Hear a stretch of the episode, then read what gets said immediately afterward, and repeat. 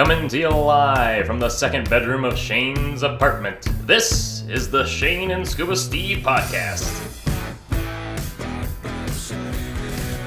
It is Wednesday, my dude. A rare Wednesday recording. That is correct. Episode 58. 58. Welcome back to the Shane Scuba Steve show. Another day, another podcast for you, the listener. Great podcast. Yeah, top tier. You know, increasingly, I found this is kind of an indictment on our, our genre and preferred platform. Uh-huh. Podcast ads lately getting really suspect. How so?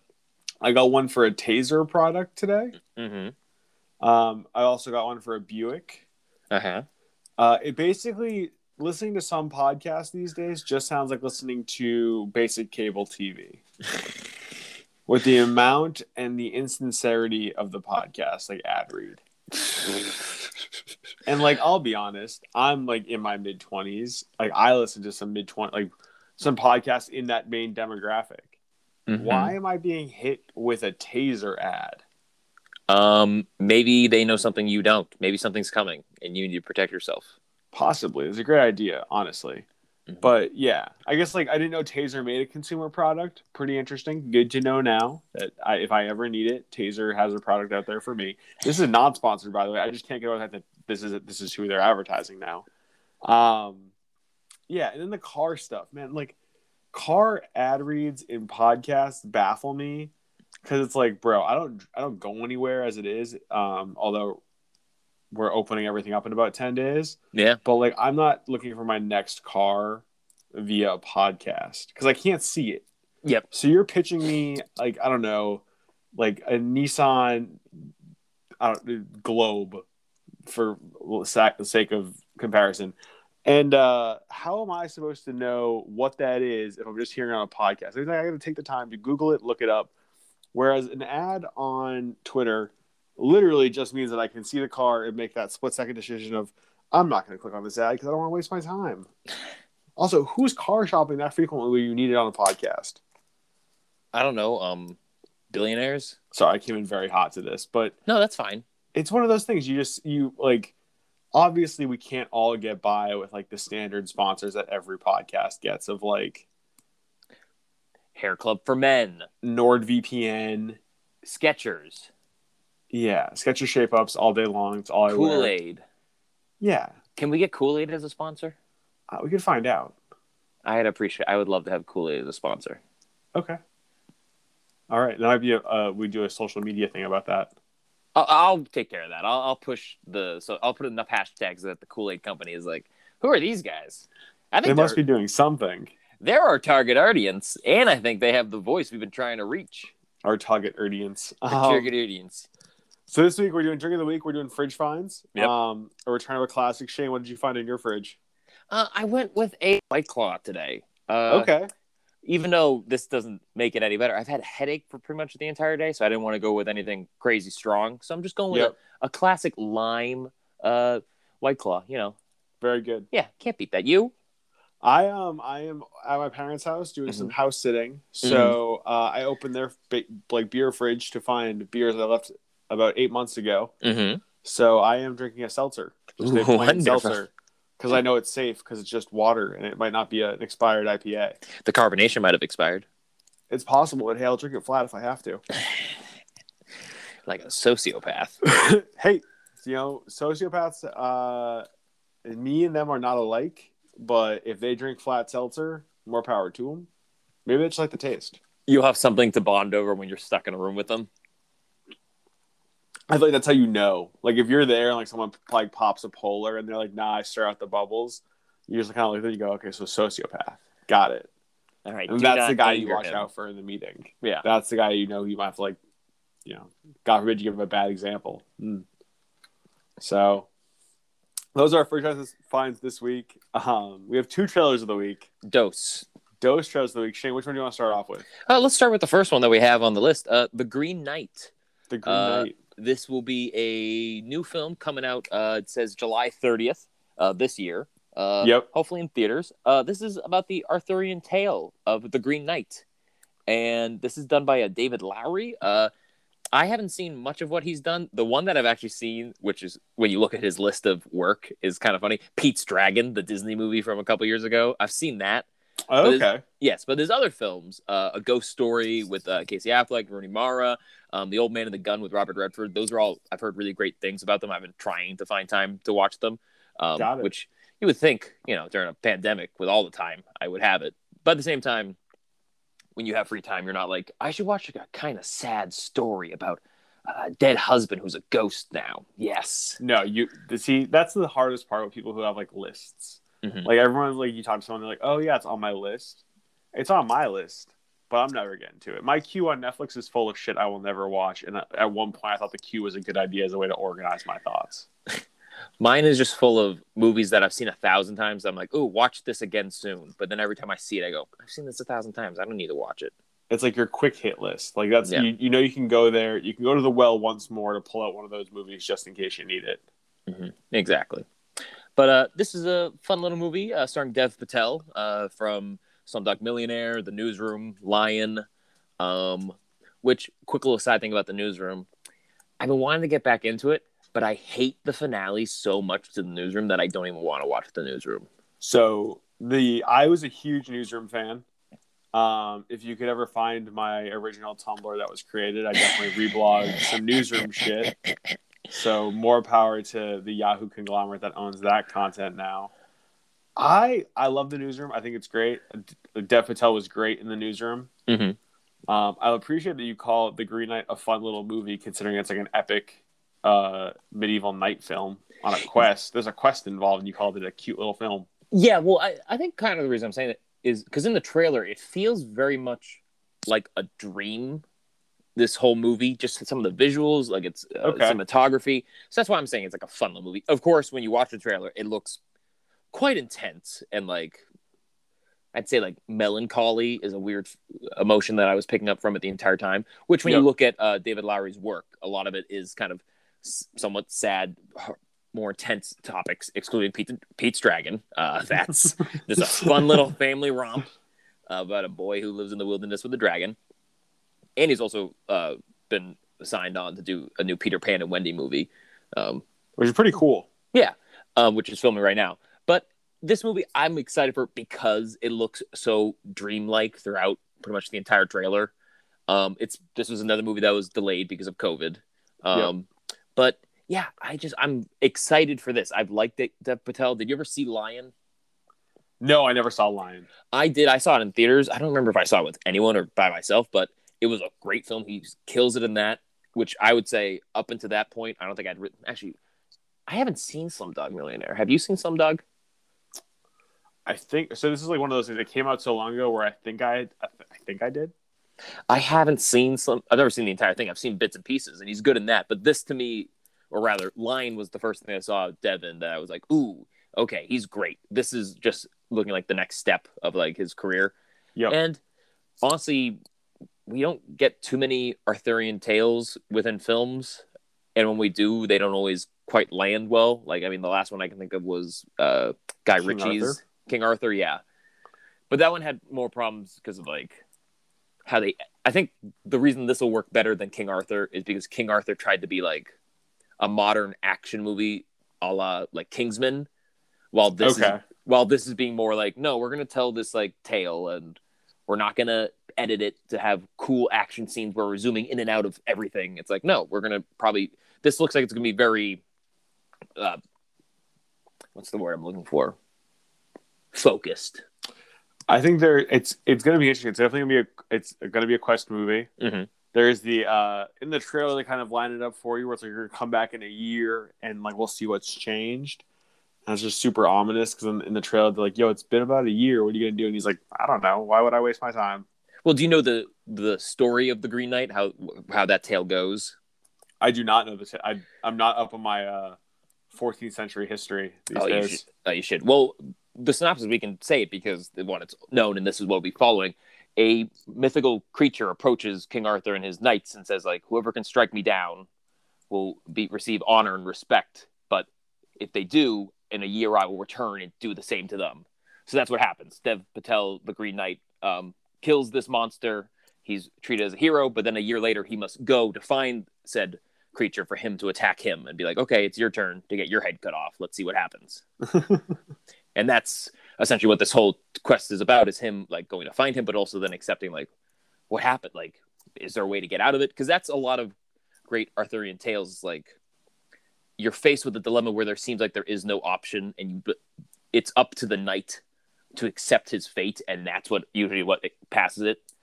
I believe Yep. it's there's a Lancelot tale I think where it's like an old woman comes to them and is like, "I can give you the the advice you need, but one of you must marry me." And Lancelot, "Yeah, I'll marry you."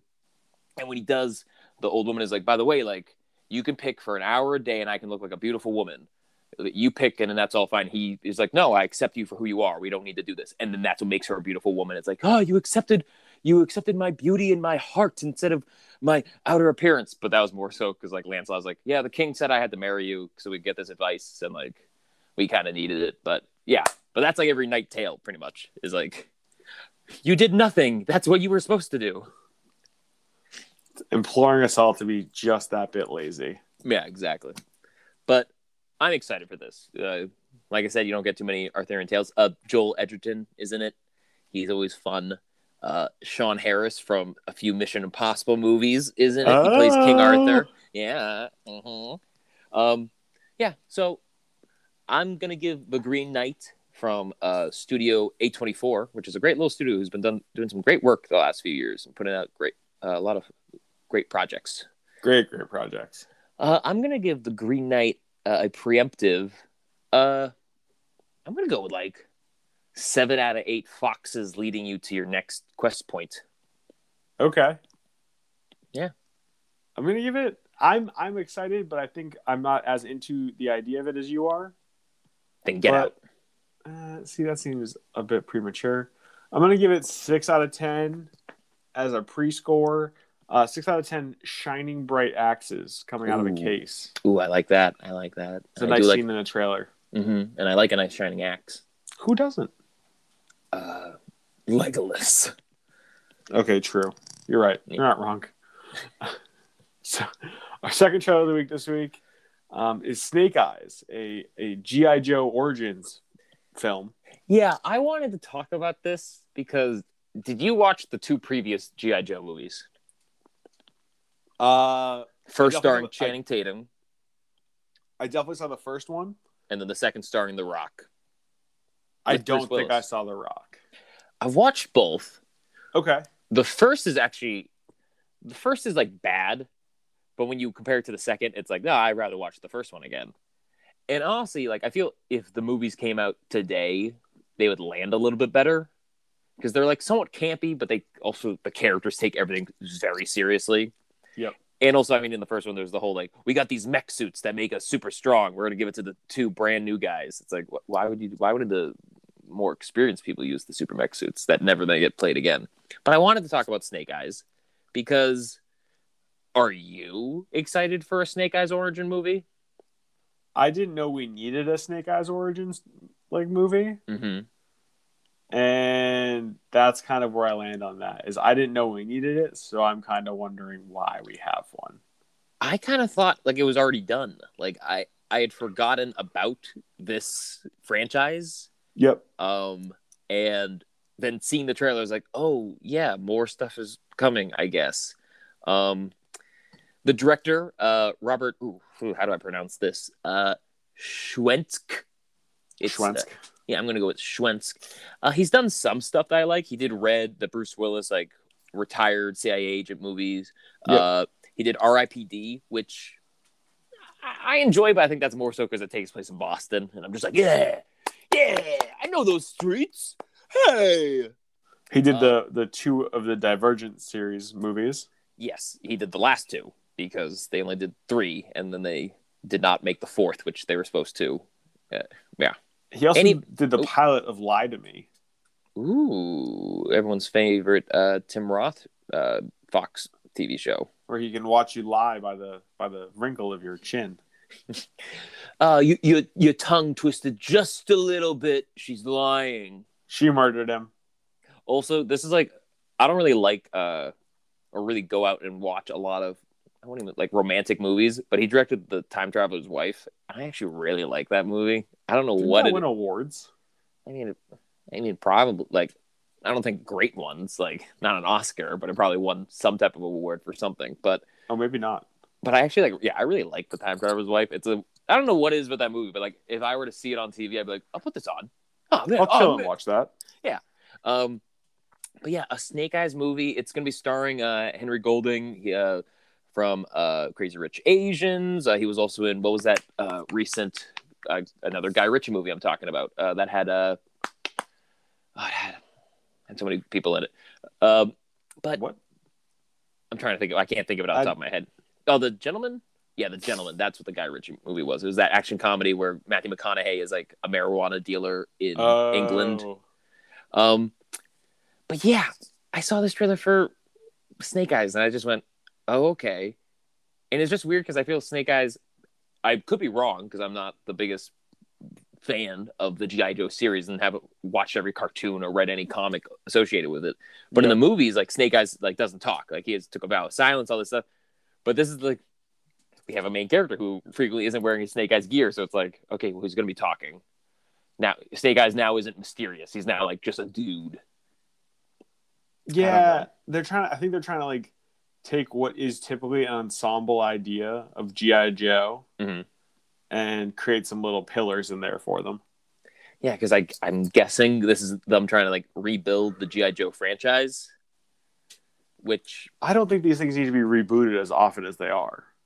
well, ex- exactly, and but and once again, it's like, well, who is even really like, other than Snake Eyes, I can't think of like a single GI Joe character that I would want like an origin story for. But even then, I still don't even want like a Snake Eyes origin story. What is the other uh, GI Joe character? But they're all white. They're like, are their outfit is all white? Oh, like the white, uh, like the white ninja. You mean? Yeah, the white version of. Oh, that's Storm Shadow, and they usually their paths are usually uh, interconnected. Um, See, like exactly.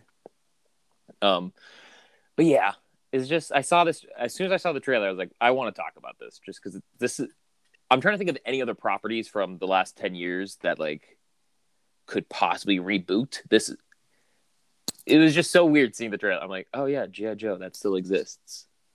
I don't. I, I I rarely think of like reboot type things because to me, I just rather have them as I'd rather have brand new properties versus Mhm. continually rebooting things. Yeah.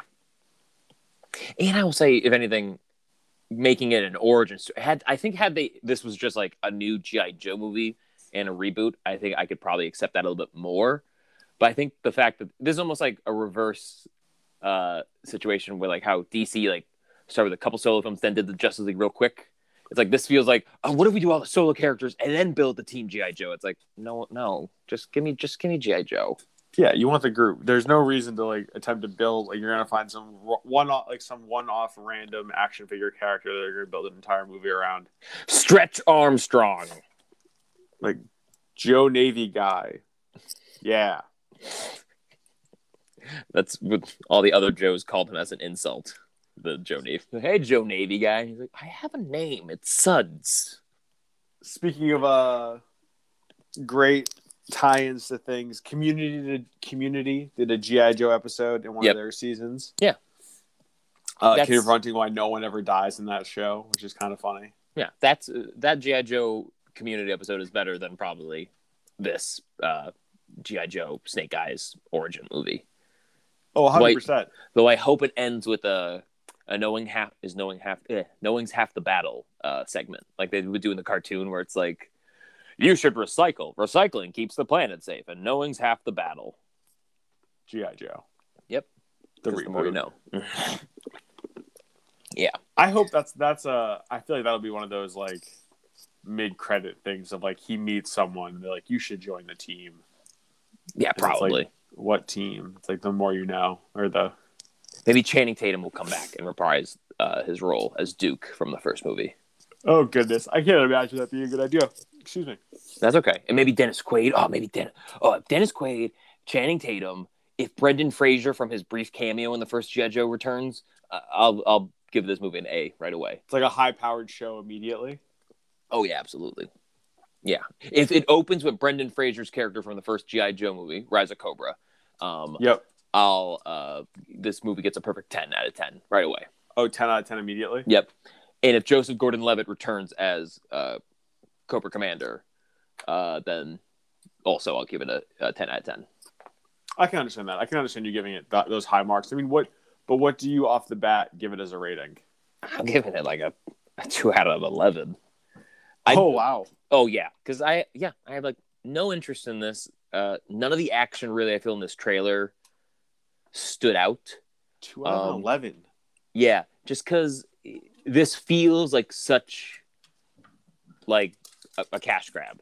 Like not It does. And, and, but the funny thing is like GI Joe isn't like popular at the moment. Like it's not like it's trending and like oh we gotta oh, oh the, the new GI Joe game came out. We gotta make a movie to go along with. It's like nope. It's just this. I think might even be like a licensing issue where it's like we have to make another GI Joe movie or we're gonna lose the rights to make GI Joe movies. Like you had you had the uh you had the three movie arc, and you really need to get that third movie done. So this is what we're doing. three movie arc. There's not even because Channing Tatum dies in the second one, or at least quotation dies because you don't you never see he just explodes and oh what happened to Duke? We have no time to look. We got the mission. Exactly. So he could just pull a Fast and Furious and pop up at the end of Snake Eyes. Yep. That seems Ma- totally reasonable. Maybe he's Snake Eyes, and that's how the character Snake Eyes gets the name. And then Duke's like, okay, I'm done going by Snake Eyes. You can be Snake Eyes. You, I don't think you can pass off nicknames like that. Imagine if I told you you were Scuba. I'd say thank you very much. I'd go, finally, my life is complete. The only reason I've ever hung out with you is to earn the moniker of Scuba. Like that's it's funny and all, like, but ah, God, I just I like I stand by my reboot thing of like, oh, by the way, I'm gonna give this a score of a one out of fifteen. hmm Part of my sniff. I mean, I'm swinging a real five for the fence on this one. I have no expectation of quality for this film. Yeah. that's how I should put it. I think it's gonna be. We're, we'll end up. We should make note to watch this. I will not go to a theater for this, and No. we're about to end the period of HBO Max home home releases. hmm So honestly, what I'll like, we'll try to watch it at some point, folks. But this is gonna be really fucking campy, but not in a good way. Do you want to go to a drive-in and watch it together? I'll go to a drive-in with you and watch it. We have to do the double feature though, so there's like a palate cleanser on the front or the back end. I was gonna say, yeah. Well, it's not a palate cleanser, but it's the first movie. If a That's like different movie's first, and then you have a shitty dinner. You know that like are- like have you ever had that happen to you where you like the appetizers like you get like a solid app of like fried calamari or something, and then all of a sudden like your like I don't know burger shows up and you're like yeah it's underwhelming compared to the calamari. I, I would rather have like a second serving of calamari. I wouldn't say that's the problem I have a lot, but usually when I go out with my family, there's a lot of appetizers, and by the time I get my dinner, then I'm just like forcing myself to eat more because I'm like "Ah, I had too many great appetizers that like, and I don't want to ruin the good. The meal is so good that I'm like I don't want to waste it, and I'm definitely not gonna take it home because it's like, oh, would you like to box up your pork tomahawk with a cranberry chutney on top? Uh, no, because I don't know how to reheat that in my apartment. Yes, because I'd love to eat that standing in front of the fridge at 2 a.m. with my hands. Thank you. And I didn't actually heat it up. I just I'm like, oh, it's still it was cooked once. Well, that's all that matters, really. I mean, you could slice that up, make eggs with it. I don't know. Um, I guess real quick, actually, that kind of brings me to an interesting topic. Please. Um, not an interesting topic, but like one Oh, of these great. one of these ones where one of these ones where I'd like I think this is a good opinion topic. So let's say you go to a restaurant, right? Uh-huh. And let's say you're with a group of people and someone orders nachos. How many people? This happened recently. Um, let's say there's like a, it's a group, but like everyone's ordering their own thing, and someone Uh-huh. gets nachos. As Uh-huh. like they're they're, they're like, I want to do nachos and like a side of fries or whatever. It's like pulled Mhm. pork nachos, cool This is their entree or as a starter? entree. Okay. So they're they're doing that. That's Okay. totally cool. Every, like you know, Mhm. more power to you. If you don't finish the nachos, Yep. and you are offered a box, Mhm. do you take the box for nachos? Well, considering you said that this was like carnitas uh, nachos, I probably would. Okay. Um, yeah, I think I would just because nachos is something that I would much I feel more comfortable taking home and boxing than like an actual entree because nachos that I can just nuke and it, like it won't be any worse really than it beforehand. But I feel like if I got a steak or fish or whatnot, it's like trying to reheat it, that's where like oh you lose all the flavor. Yeah, no, I box up some extra carnitas nachos. All right. Why? What's Just the one. situation? Did did you not box up your carnitas nachos? I didn't have them, but a friend of ours boxed them up. And it was also a quality concern. He said they weren't as good, but he felt the pressure because it was nachos and there was a bit left. There wasn't like a couple, it wasn't like a, a small styrofoam box. Our waitress bought out like two styrofoam boxes for the, uh, these nachos. Did he need to use both boxes? He did. Oh well, that's okay. Then that's a lot of yeah. No, take that home. That's a lot you're leaving. Then Okay. you need two boxes. Even Oh, if yeah. even if you would say the quality of the nachos is questionable. Oh no, I was. I'd probably still take it just because. Also, I'm thinking nachos, two in the morning. I like. I'm up and I'm like, I need something to eat. I'll just heat up those nachos. Like that's that's why I would specifically take my leftover nachos home. Is knowing I'm gonna be up later and need to eat something. Not okay, cool. not even if they were like bad, like not not disgusting so bad that I don't even want to eat them, but like just like meh, I'd still take them because I'm like that's a I can easily heat these up and just munch and be angry at myself at three in the morning. Like I should have I should have just gone to bed four hours ago. That I wouldn't be hungry now. Yeah. Now I want Excellent. carnitas talk nachos. I mean, hey, you can make them yourself. Yeah, sure. It only takes how long to marinate the carnitas in lime and orange? Uh, oh, well, I mean, I could sandbag and say get an instant pot. I don't have that kind of money, Scuba. Come on. Put the put put the instant pot in the oven. Put the pork in the oven on like two fifty and let it sit for six hours. You'll be fine. My oven only goes to 98. It's getting hot in here. Ninety eight degrees. Yeah. Can you name a single 98 degrees song? Oh no, God no! I'm lucky that bit landed properly. Yeah. Well, with me, I, I don't know how many Yeah. people would be like 98 degrees. Ah, my favorite band with Nick Lachey. Can you name any other me- members from 98 Deg- degrees? Uh, did any of the other guys from NSYNC show up? Nope. That that's a completely different band. NSYNC wasn't a part of that. Can you name Can you name all of the uh, NSYNC members? Well, now now I'm thinking about ninety eight degrees. Give me like thirty seconds. to Think about NSYNC. We, we, the listeners don't have 30 seconds. Okay, well there was Nick Lachey. Uh huh. Okay, that's 98 degrees. Was Nick Lachey not NSYNC? No, he's 98 degrees. What? Yeah, come on, man. Can Um, you can you name all the uh All right, Justin Timberlake was in NSYNC. boom, Lance Bass. boom. I'm lying. I'm reading off a list. Oh, then no, we're done then. Don't be doing that. That's rude. Come on. No, well, I, hey, I had to own up after Justin Timberlake. I'm surprised I kind of forgot about, to be perfectly honest. yeah, because he's made because his career has been by himself. Like what he had, oh god, now I gotta remember the fact that he had an entire song about like sexy technology. which song? Sexy Back? That's not about technology. No, Or is there a um, different one? It was definitely like on the Timberland Justin Timberlake situation. Well, yeah, because that entire album was about sexiness and how he brought it back. Was it Future Sex? Maybe I the album might have been Future Sex Love Sounds. We're killing it over here. Um, this would happen. See, I feel like the listeners can tell when I'm immediately out of my depth. Uh, okay. Yeah, it might have just been Future Sex, the song on the album, but there was definitely a song I remember where he's holding a phone, like staring Yep. at it lovingly. Mhm. And I don't think the symbolism landed where he wanted it to. Yeah, no, of course not, because his acting career hadn't taken off yet either. So he wasn't a, in. he's a decent actor. What's your favorite Justin Timberlake performance? Shoot. Um, it's a rom com. Hold on. Uh, Friends with Benefits? No, that's No Strings Attached, or is it? Stri- but, the, the, It is Friends with Benefits. Yep. Oh, and he's he's in the Social Network, right? yes, that's my favorite Justin Timberlake performance. Is the Social Okay. Network. Other than that, I really haven't liked him in anything else. Like the next closest I think is like Trouble with the Curve, that Clint Eastwood movie. But even then, while watching it, I was just like, "Why is Justin?" Like I kept being like, "Why is Justin Timberlake here?" Like I, I couldn't get over it being him. Why did I feel like Jon Hamm was in that movie? Um, no, that's the other baseball movie. Where yeah. That's he goes to India to get uh people who play cricket to be pitchers. Yep. Yep. Huh, when's Jon Hamm's career gonna really take off? I feel like he's been in a lull. You think? I mean, Mad Men, really? Yeah, I mean, well, I mean, yes, Mad Men, but like, I mean, What- I guess a lull temporarily, but Madman's gonna make him millions of dollars for the rest of his life. No, for sure. But I mean, like, what's his next big thing that everyone goes, "Oh, Jon Hamm. Where's he been?"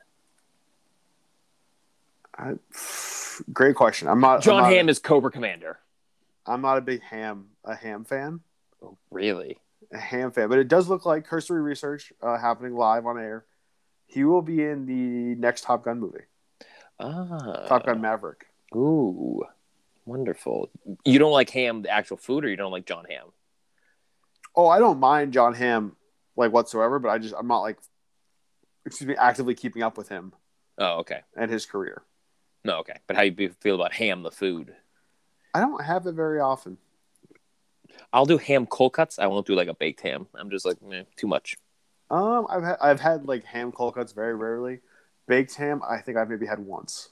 Oh, and also um, ham on a pizza. Never. If I'm doing like a Hawaiian, I'll do some other meat, but I I, I don't like ham on a pizza. That makes sense. But I do my pineapple. I'll do that pineapple. That's not a problem. I feel like pineapple and sausage might be a better combination than pineapple and ham. Someone just threw their phone across the room. I can't tell. Just that we're entertaining pineapple pizza. Someone's like, "What the fuck is wrong?" I'll either them?" do a bacon and pineapple, or I'll do a pepperoni and pineapple. Bacon's a classic. Oh yeah. Oh yeah. Bacon pizza makes you like the first time you eat it, you you raise a lot of questions with yourself, Mm-hmm. and then every subsequent time it gets really, really easy. I remember a few years ago, I had people coming over, and I ordered uh, some cheese pizzas and some pepperoni pizzas from the pizza shop across the street from me. When I showed up, they're like, "D- "You didn't want bacon pizzas?" It's like, "No, I didn't," but like, I'll I'll more than let, gladly take those bacon pizzas. And they're like, "We can cook you." Pe-. I'm like, I cannot stress to you how little myself or anyone that's coming over will be with the it's bacon. Like, no one's gonna go, "Oh, I came for the pepperoni." Yeah, no, because all it, I mean, at the end of the day, right? Like pepperoni, bacon, pepperoni is just like spicy cured bacon, right? Hi, can I have a can I have half a pound of uh, spicy cured bacon, please? Oh, pepperoni, not a problem, sir. Tube meat versus slab meat is a debate for everyone to have on Yeah. their own time. Um, actually, so you bring up Mad Men. Yep. And I did read a great article yesterday um, regarding the 10 year anniversary of LA, LA Noire. Mm-hmm. And so the article is written on the fact that there's several actors that carry over from Mad Men Correct. that also had roles, however small, in LA Noire. Well, I was gonna say the main character in L.A. Noire, Cole Phelps. I don't know the name of the actor, but he was a recurring character on Mad Men. I know, Yep. but I cannot think of. Actually, I never. Mad Men's a show that I have to watch. I've I've never watched Mad, Mad Men. Oh, neither have I. Ugh. But I see clips every once in a while, and I'm just like, this is good. It Ugh. looks great. Mhm. And like you have Elisabeth Moss is in it, Mhm. Jon Hamm, Roger Sterling, Roger Sterling. Christina Hendricks. It's a great cast. Yep, it's really good cast, and everyone gets to smoke cigarettes, and they're they're all they all seem cool. They just drink all the time, Mm-hmm. ignore their families, Uh huh. Oh man, what a time to be alive. write ad copy. It sounds amazing. Yep. I just, I, I think what struck me was I thought it was crazy that it's been 10 years since LA Noire, a movie, that, a game that I was like so hell bent on wanting to play. Yeah. Like, he bought it for PS3, was so into it, and then realized like this isn't just Grand Theft Auto in the 40s. You have to like follow the rules. You have to be Quickly makes the cop. game a lot different than you expect it to be. Yes, I think I replayed it uh, when they did a P- PS4 remaster, Yep. and being able to go into it again, knowing like, okay, this isn't just GTA, makes the game far better. Because I remember the same when I first played it, being like, oh, this is gonna be so cool, and like, it is fun, it's enjoyable, but then like, an hour and a half in, you're like, oh, there's really, I can really only just do the cases. That's like really all you're doing right now is like, you are a detective. You can't just be like, I'm gonna go to a bowling alley for nine hours. We have a murder to solve. like that was also though if you look at like those type games the LA Noire aspect where you're a police officer is quite rare. The only other one I know off the top of my head that was a big console game was uh, Battle Battlefield Hardline, Mm-hmm. which I made through like the second level, and I was like, "Fuck this!" I m- like my character died a lot, like a lot, a lot. Maybe you're on a high difficulty. Maybe you should have just lowered the difficulty. It could have been, but it was always one of those five dollar games for PS4. That's why I, I ended up with my hands on it. But this the 10 year anniversary kind of makes me want to play LA Noire again, and might I might pick it up. Uh, the re- I think there might be a PS5 remastered remastered. Oh, that's a double re- uh, remastered squared. Yeah. Like I know it's a remaster, not a remaster of the PS4 one, but like a remaster and an upgrade. Yep. I will just say my one problem when I played LA Noire is because at the end of every case, like you get your report to be like how well of a job you did. Yep. I end up playing it with the walkthrough next to me because one, I want to get the like I want to get the right person for the murder, but I just hate at the end when it gives you your score and it's like you missed these clues and you had all this damage. It's like I was a bad cop. Like that's the one thing I actually don't like about LA Noire is that I'm not really playing the game. I'm like trying to achieve a perfect run. Like unlike other games where I feel like, you know, I can play I can just play through it, I can enjoy it. If I miss things, I don't really mind. I'll do it again later. But like when playing LA Noire, it's like, nope, I have to get every question right. I have to know if they're lying. I need to uh, I need to get it all. I can't miss anything. People's lives are on the line. And gas calls just two cents. That's hard to do because I feel like I do that with some games. I recently I played Maquette, Mhm. which is like a essentially just a like you. It's very weird. It's a very great game. It's very artistic, very vibey.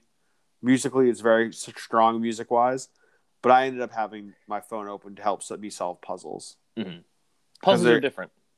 Yeah, but the entire game is a puzzle Oh. where you're like constantly moving through Maquette. It's like you move through different size versions of the world. Mm-hmm. So you start and there's like a tabletop size one. And what you do to the tabletop size one affects the world around you because you're also you're simultaneously in the center at this table, but then you're also at the table of the bigger world. Wow. This is like Right? an MC Escher painting. Basically, that's that was when you read about the game that MC Escher is an influence on that, but there are staircase situations Mm-hmm. and it, it doesn't help. Ooh.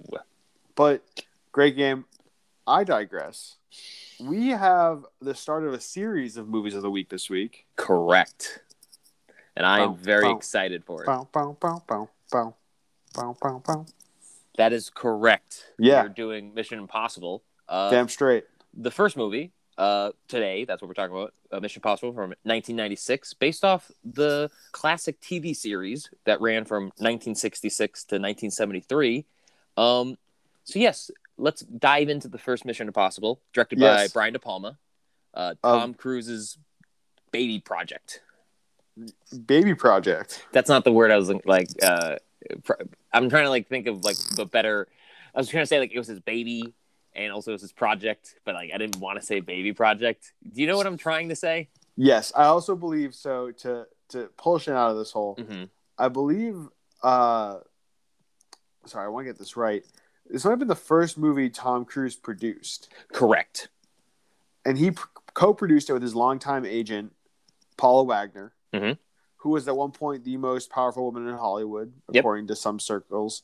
She also produced, I believe, the next two Mission Impossible films, and a lot more Tom Cruise movies. Oh yes, they've worked uh, together uh, multiple times on multiple films. They worked very closely together. But yes, this was Tom Cruise's first uh, producing uh, role, and also the big thing about uh, these movies is that it was Tom's idea. Like I'm picking the director, I'm doing all this. I have pretty much final say. At least this first one was a little bit iffier because the studio was like, "Ooh, who knows?"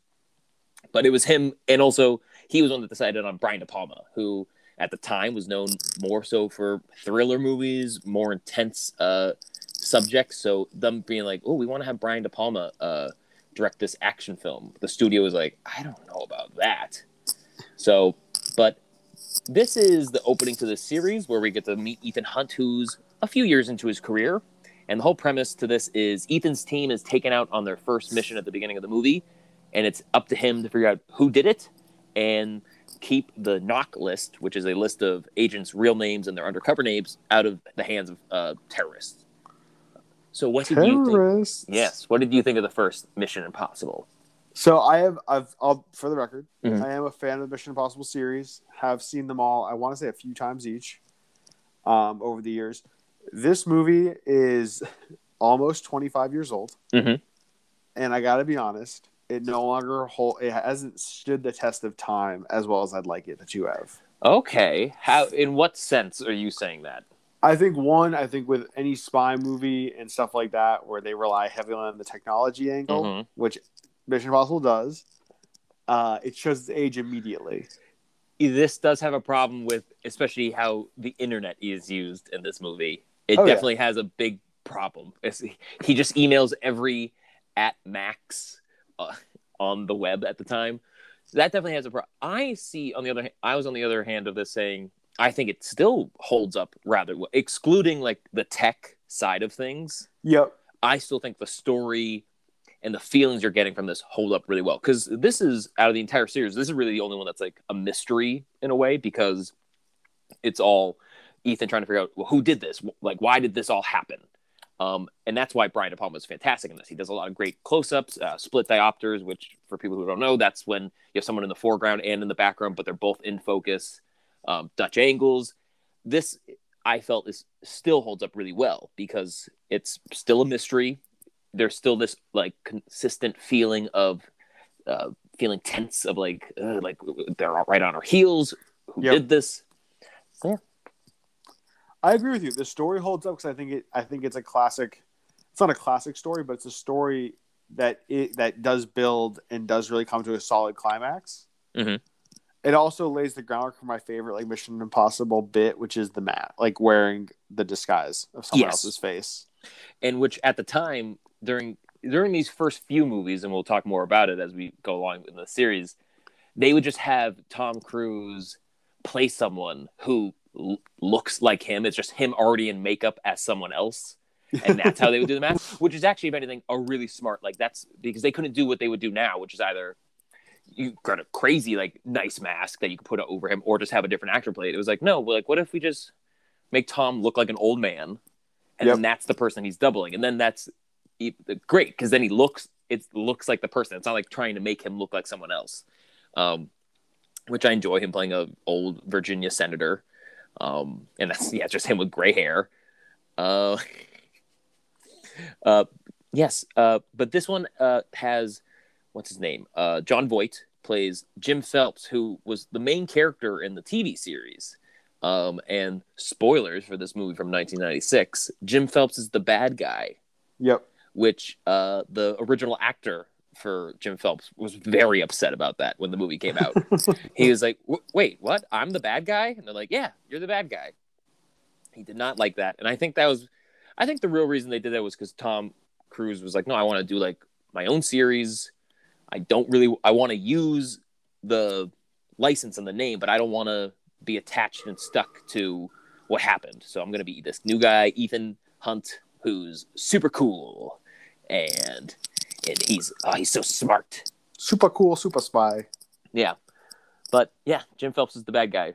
And he has, I think what I laugh about every time though when watching it is Jon Voight is probably in his late 50s in this movie. And he's supposedly married to like a 22 year old spy as well. Like, hey, be nice to my wife. It's like, no, no, no, no, no. no. I don't think so. Uh, no, no, no, no, no, no, no, no, no, no. Also, also more so that kind of bothers me because I'm like, a spy agency is fine with spies being married to each other. I feel like that would be like a big like, no, no, no, no. One of you has to quit, or you guys can never work together. Yeah, it sounds like a, it's like a Mr. and Mrs. Smith type thing. Well, they weren't. They didn't work together in that movie. They were opposite, opposing uh, agencies. But still, if you find out that your significant other's also a hitman, really? well, they are hitmen. Um, these are IMF agents. They're spies. It sounds even like it, to me. The second you start doing that are quite shadowy and behind the curtain and Mm-hmm. questionable, you don't want to be in the relationship with any of those people.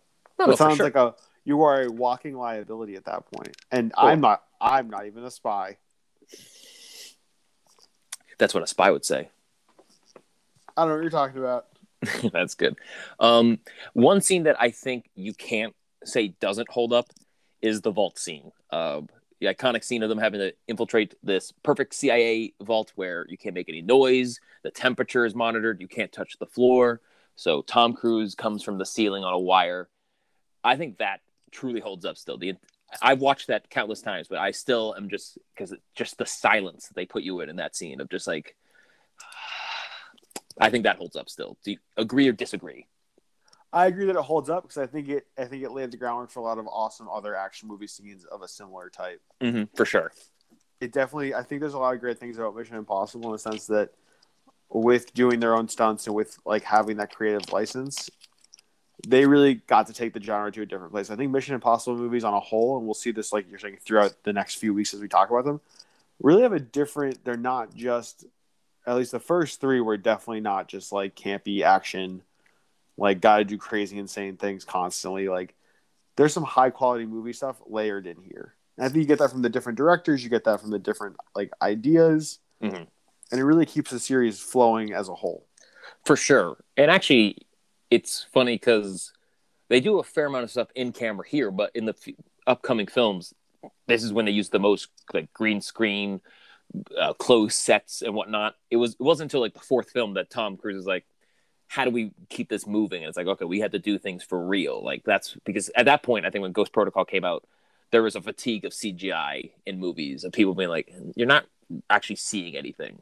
Yep. and I believe that's because Tom Cruise. You can talk about the guy all day, good guy, bad guy, whatever. He knows movies, and I feel like he's always had like a little bit of his finger on the pulse of the audience of like, what do they want to see? Like, okay, let's give him a spy movie, but how do you make a good spy movie? Well, it should be a thriller. Let's get Brian De Palma. Yep. Yeah. And yeah, I just really, I, I've been like rewatching all of these to prep for this. Uh, I, I don't know if you've been doing them consecutively, but like I'm just going through the series and then doubling back as we approach the episode again. Um, but yeah, I love them, and this is I feel a great way to kick off the series because it also ends with Ethan being like, "Ah, I'm done. Like I'm not gonna do this," and then ends with him on a plane, and I'm just like, "Have you thought about the Caribbean?" And it's like, "Oh," and then the theme starts playing again. I'm like, "Dun dun dun dun dun dun dun dun." It's they're excellent. You also this movie introduced us to uh, the character Luther Stickell, Mm-hmm. which played by Ving Rhames, and he comes through I think in almost every movie, if not every movie. Him and Tom are the only ones that have appeared in every single film. Okay. Yes. And actually, fun fact: uh, Luther was supposed to die in this movie, but it was Ving Rhames approached Brian De Palma, and he was like, he was like, I can't, I don't think I should die. And Brian was like, Why? And he goes, I'm the one black guy. I don't think the one black guy can die. And then the, Brian De Palma was like, Yeah, no, that does make sense. Let's not. And then since then, he's been in every movie, and he's great in this because he's like this big burly guy, but he's a tech guy who cares about fashion. Yep. It's not what you would expect, and he's fun in this, and it's nice to see his bond with Ethan get formed, which then later on carries to all the other films. Definitely. Uh, you also have um, Brian De Palma. We didn't really talk on him too too much. Mhm. Uh, Carlito's Way. Yep. The Untouchables. Mhm. Scarface. Mm-hmm. Carrie. Mm-hmm. He had quite the the list before he got to Mission Impossible. Quite the filmography. Quite the the directing credits. He also did Nicolas Cage's film Snake Eyes. Uh, Not to be confused with the uh, the Snake Eyes, the GI Joe origin story. Correct. But yes, Brian De Palma was a big name to get on this, and yeah, I think I'm pretty sure from what I remember reading, like Tom Cruise was like, "I'm not doing this without like Brian. Like I want Brian for this movie It makes sense. for sure." And yeah, I think he was an excellent choice for this because, like I said earlier, this is I feel the only one that's really like a thriller slash mystery. The rest, as we move further down the line, are a little bit more straightforward, less of a who done it and more just like how do we stop this from happening. But still fairly interesting, the rest of them. Oh, for sure. Yes, there's there's still an, an air of mystery to all of them, but this is I would say is the biggest mystery because I think they also do a good job of setting it up. You see the team; they all seem well trained, good people, and then they just start getting picked off one by one, and Yep. we have no idea. And that seeing the unrest in uh, Ethan's demeanor and everything of just like, wow, I can't believe we're the IMF. This isn't supposed to happen. The impossible mission mission force. Which is such a bizarre name to me. Yes, it's a stupid name, but I mean the sh- the series was from the '60s, and it was the only way to be like, this is how people know how intense that they do impossible missions. And they're a force. exactly, um, which yeah, I, I always just laughed at. The, yeah, I work for the uh, Impossible Mission Force. Oh, okay, cool. And I work for the Gumdrop Fairy Police. I love it. Which um so let's off the top, what do you give this movie? The first one in the series of six, with a seventh on the way. I'll say, trying to pull away from my love of these movies, I'm gonna give this one a seven out of nine. Uh, keeping uh, civilians safe, not killing any civilians on your secret mission, because I've seen it plenty of times to know everything that's happening in the movie. Yep. But I can see anyone on a first run getting a little confused because, like many of these movies, you get thrown a lot of names, a lot of code names, a lot of names of MacGuffins, and things can move somewhat fast. So I think this movie does have a slight problem with that, where it's like we're looking for jo- Job and Max and the knock list, but not the real knock list. We need the real one. And also, there's this guy, uh, like Sigor, like all these things really up front that you're like, huh? And then you meet like new people. So I feel like that's why I give it a little. But I think this was a fantastic way to get the uh, franchise started. And and who even really knows, like if they were planning on doing many more when this first came out? They must have had- they might have thought like, oh, we'll do another, but like they definitely weren't thinking we'll do seven or that there'd be the opportunity to do seven. Uh, what do you give this movie? I'm gonna give it. So you took my seven, and I don't. I don't like when we line up our our numerators on our Mhm. ratings. But I'm doing seven out of ten. Yep. Uh, what seven I- out of ten? What? Oh, I'm doing exploding pieces of bubble gum. Okay. Uh, Asa lasagna, don't get any on you. Oh, we didn't even men- mention Emilio Estevez. Uh, Coach Bombay is in this movie. Yes, he is. Ugh. That I, you know what? That's actually kind of another reason why I give this movie a lower score is because it's like, yeah, you didn't, you, you could have had Emilio Estevez in this for so, oh, he would have been great. Ugh. Yeah. So uh, that's Mission Impossible uh one. Mhm. The Just Mission Impossible. We don't have to call it Mission Impossible One. It's Well, stylized, it's Mission colon Impossible.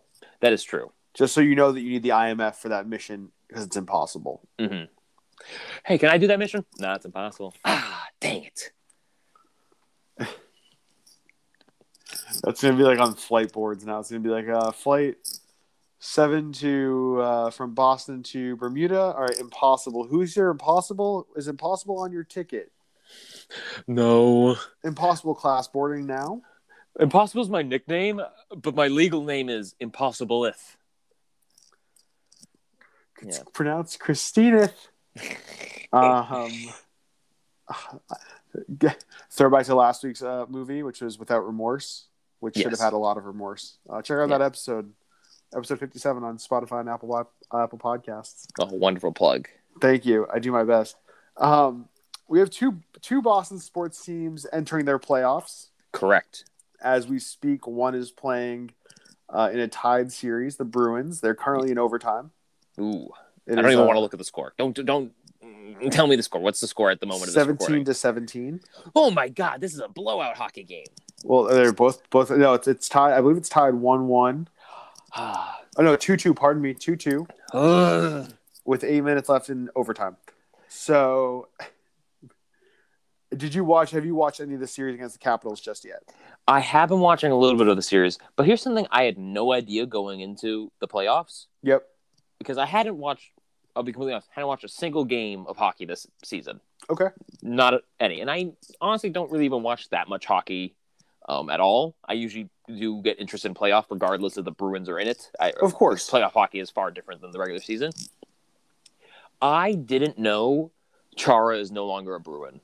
You did. You really? Oh, you really didn't know? I did not know that until I was watching the second game, and they showed him getting off the ice and going to the uh, bench, and I was just like, "Wait, why? Why is he wearing a Capitals jersey?" And everyone that was I was at the bar at work, and they're just like, "He's with the Capitals." I had no idea that they didn't re-sign him, and I was crushed when I saw that. It is hard to watch. Yep, and it, it- I think more so because it was like, "And we're playing him in the playoffs." Ugh. It was really hard to watch, like their celebration of Saturday night. Mhm.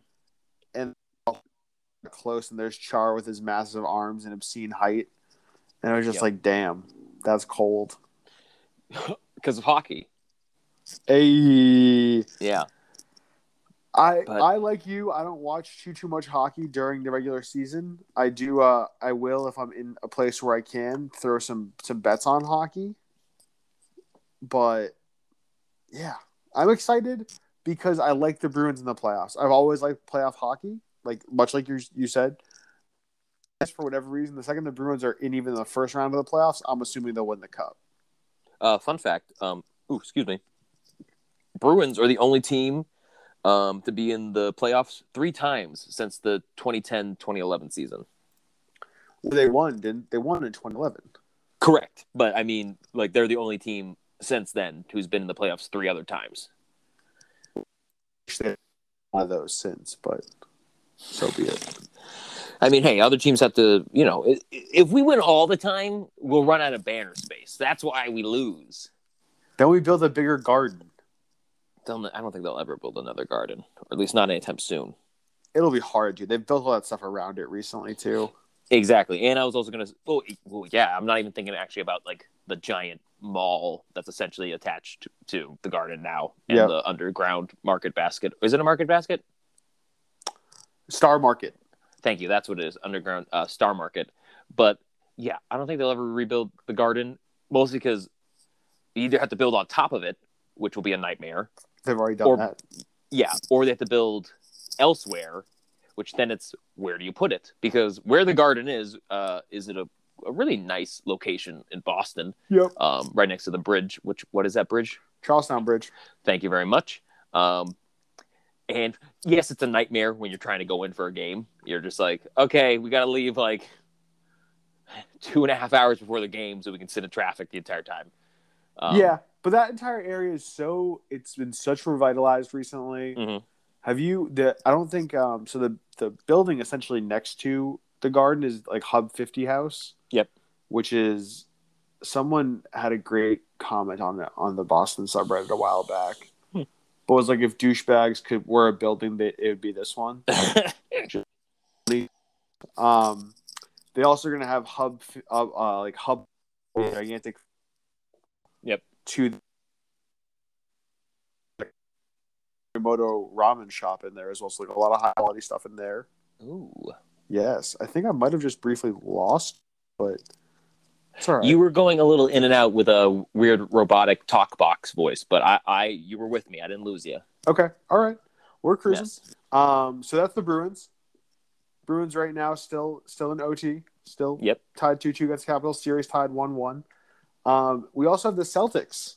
Yes, who just won their play in Yes, to be in to the playoffs. the much maligned play in tournament. Mm-hmm. The Celtics have won and are prepared to to take the seventh seed. Yep, they're going up against the Nets. What do you think? And I how much basketball do you watch? I probably watch more basketball than I do uh, hockey, though I'm not always watching just uh, Celtics basketball. Okay. Like, I don't know how I feel about simply because they were in the play-in. They didn't make the playoffs. They had to go to the play-in, so that's where I'm a little concerned. But they made it. I believe we made it to uh, the conference championships last season, if I'm not mistaken, because we lost to the Heat. we did go so- pretty far in the bubble. Yeah. So I have high hopes. I mean, Brad Stevens has been with us for a few years now. I feel like we've he's got the team locked in. They enjoy him, um, which it's crazy. Like how long he's been with the t- it, it. It seems like only yesterday Doc was our coach, and Yeah.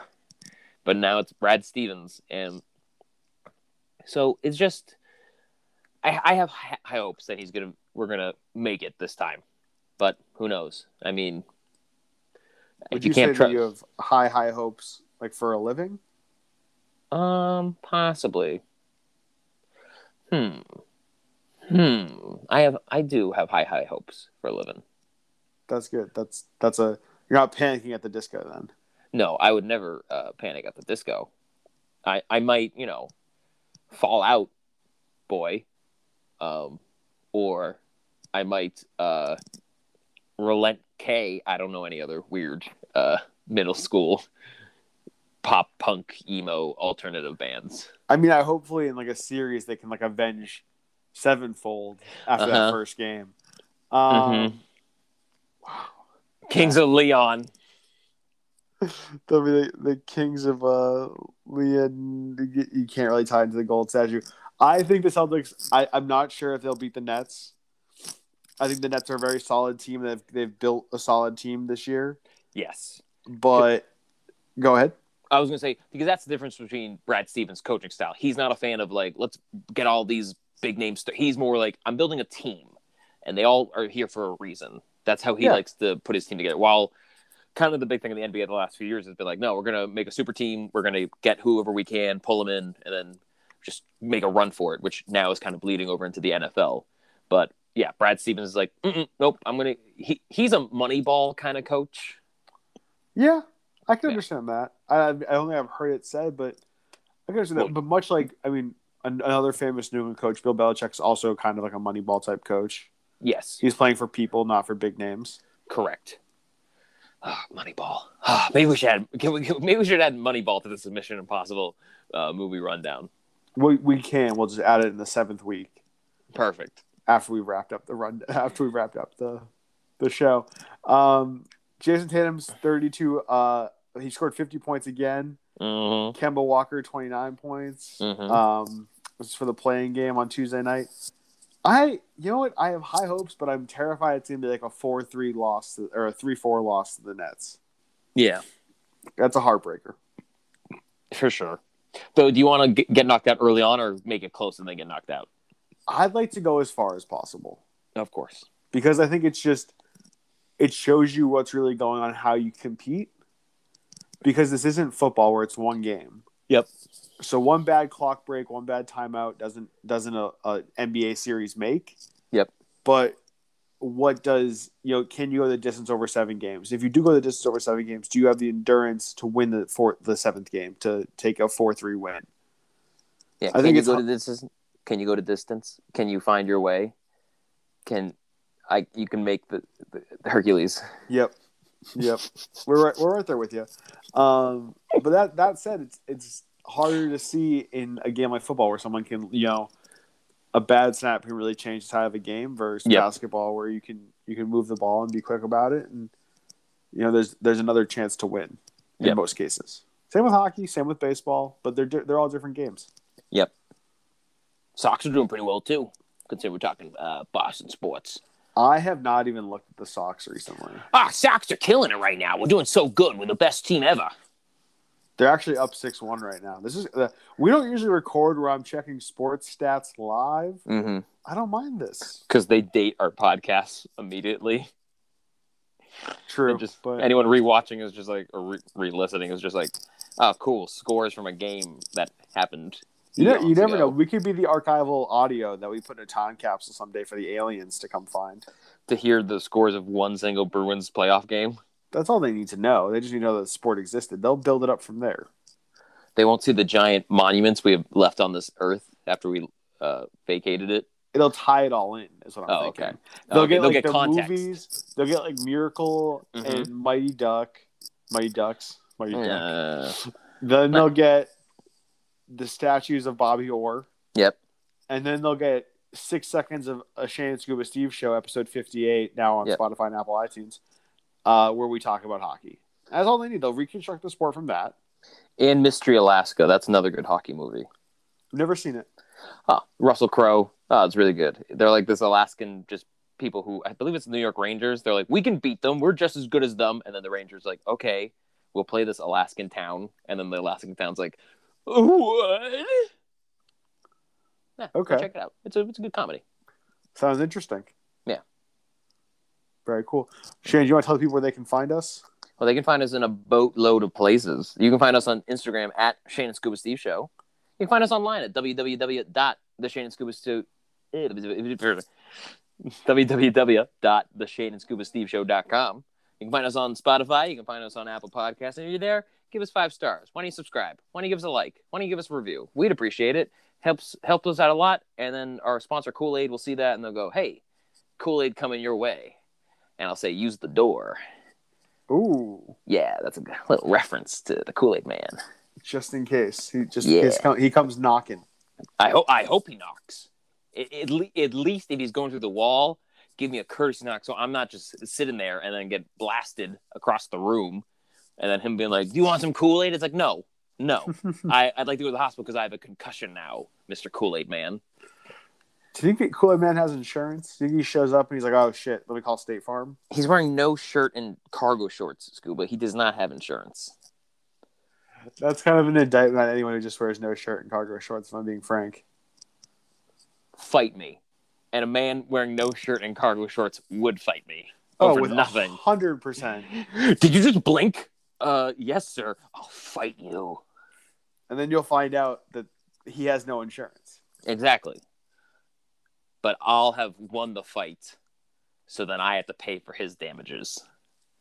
And then it's Yeah. a lo- it's a lose lose all around. Absolutely, because he'll also be like, "My other shoulder's bothering me right now." When he goes to the doctor, and I'll have to pay for that. And it's like, ah, I didn't even touch his shoulder. And they're like, eh, "We we wrote it up at the same time. He, he needs a whole new shoulder." That's why he fought me because he needed shoulder surgery. So you're saying that uh, Kool we, we've gone far too far. No, please finish. What about the Kool Aid Man? No, we've gone far too far. That's our show tonight, folks. Thank you so much for listening. We'll be back next week. Next week starts. Um, we're also doing Army of the Dead next week. Uh, Yes. We had a release date hiccup for this week, but we will do be doing Army of the Dead next week. Very excited. I think Netflix moved it back. I'm pretty sure we had it right, and then they uh, moved it back on us. it was select theaters, is what I read after, but Uh. usually we don't miss that. Maybe it's because uh, I'm just blaming Netflix. I think they, I think they moved it on us. I respect blaming Netflix. It makes Yeah. sense to me. Yeah. That's All our show, folks. Good night. Later.